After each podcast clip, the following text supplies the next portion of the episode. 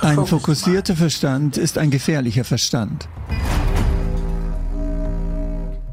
Wenn du in der Lage bist, den Gedanken zu ermächtigen, hat das plötzlich eine große Macht. Sie können dich krank machen, wenn sie dich nur anschauen. Wir haben einfache Methoden. Das ist eine großartige Möglichkeit.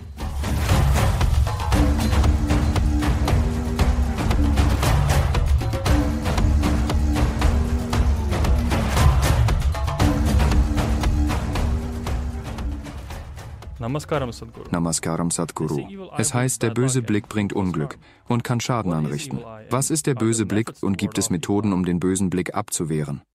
Also existieren solche Dinge? Ja. Menschen können Dinge beeinflussen. Jetzt gerade, wenn ich nur dieses Wasser nehme und es eine Minute lang anschaue, können wir heute beweisen, dass sich die Molekularstruktur des Wassers verändern wird. Wenn ich mir also das jetzt ansehe, warum sollte sich dann die Molekularstruktur des Wassers im Inneren nicht ändern? Sie wird sich ändern. Sie kann sich auf eine positive Weise ändern, sie kann sich auf eine negative Weise ändern. Beides ist möglich. Ein fokussierter Verstand ist ein gefährlicher Verstand.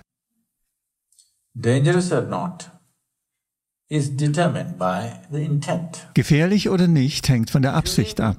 Wenn du in der Lage bist, den Gedanken zu stärken, dann wird der Gedanke sehr mächtig.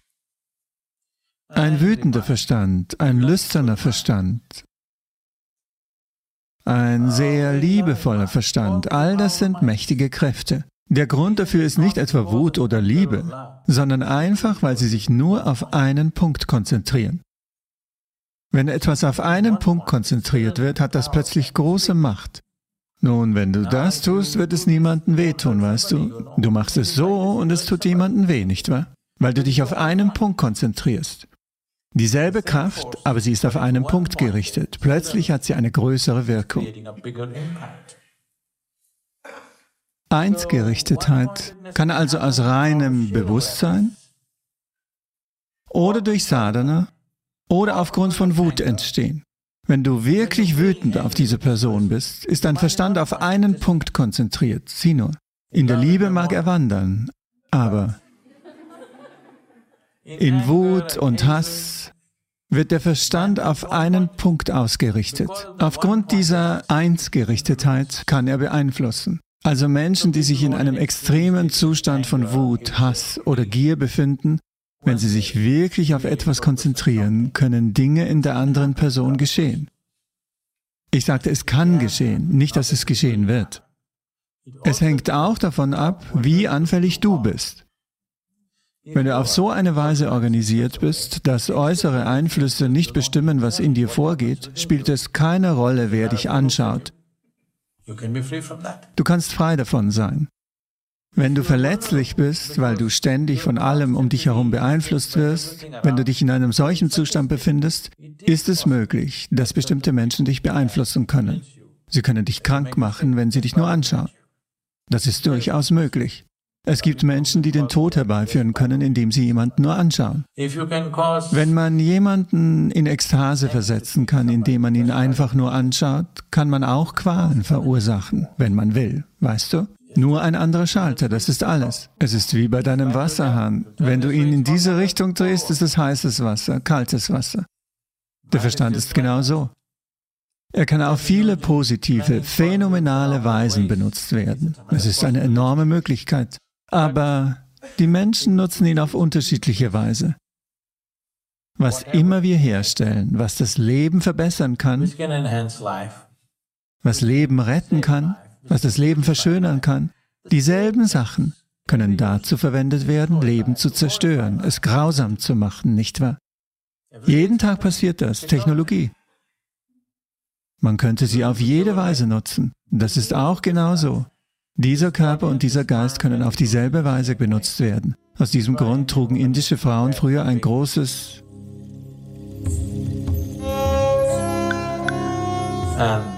und es sollte aus einem bestimmten Material hergestellt sein. Kurkuma und Limette wurden verwendet, damit es keinen Einfluss hat.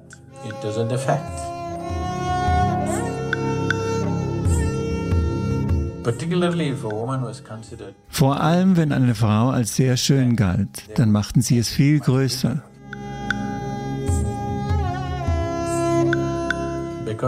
Denn natürlich fallen die Augen der Menschen auf jemanden, der eine gewisse physische Präsenz hat. Es sollte also ihre Gesundheit und ihr Wohlbefinden und was auch immer nicht beeinträchtigen. Also haben sie es viel größer gemacht. Also wenn du dich für schön hältst, musst du einen großen. Wenn du ein winziges hast, verstehe ich das.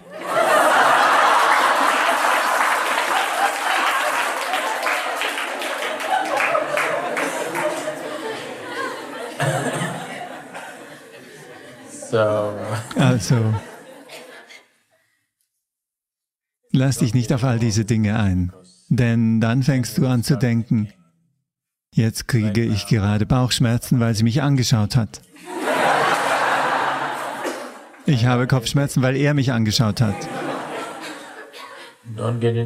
Lass dich nicht auf all das ein. Dafür haben wir einfache Methoden. Wir geben dir eine Feuerreinigung. Du weißt nicht, was eine Feuerreinigung ist?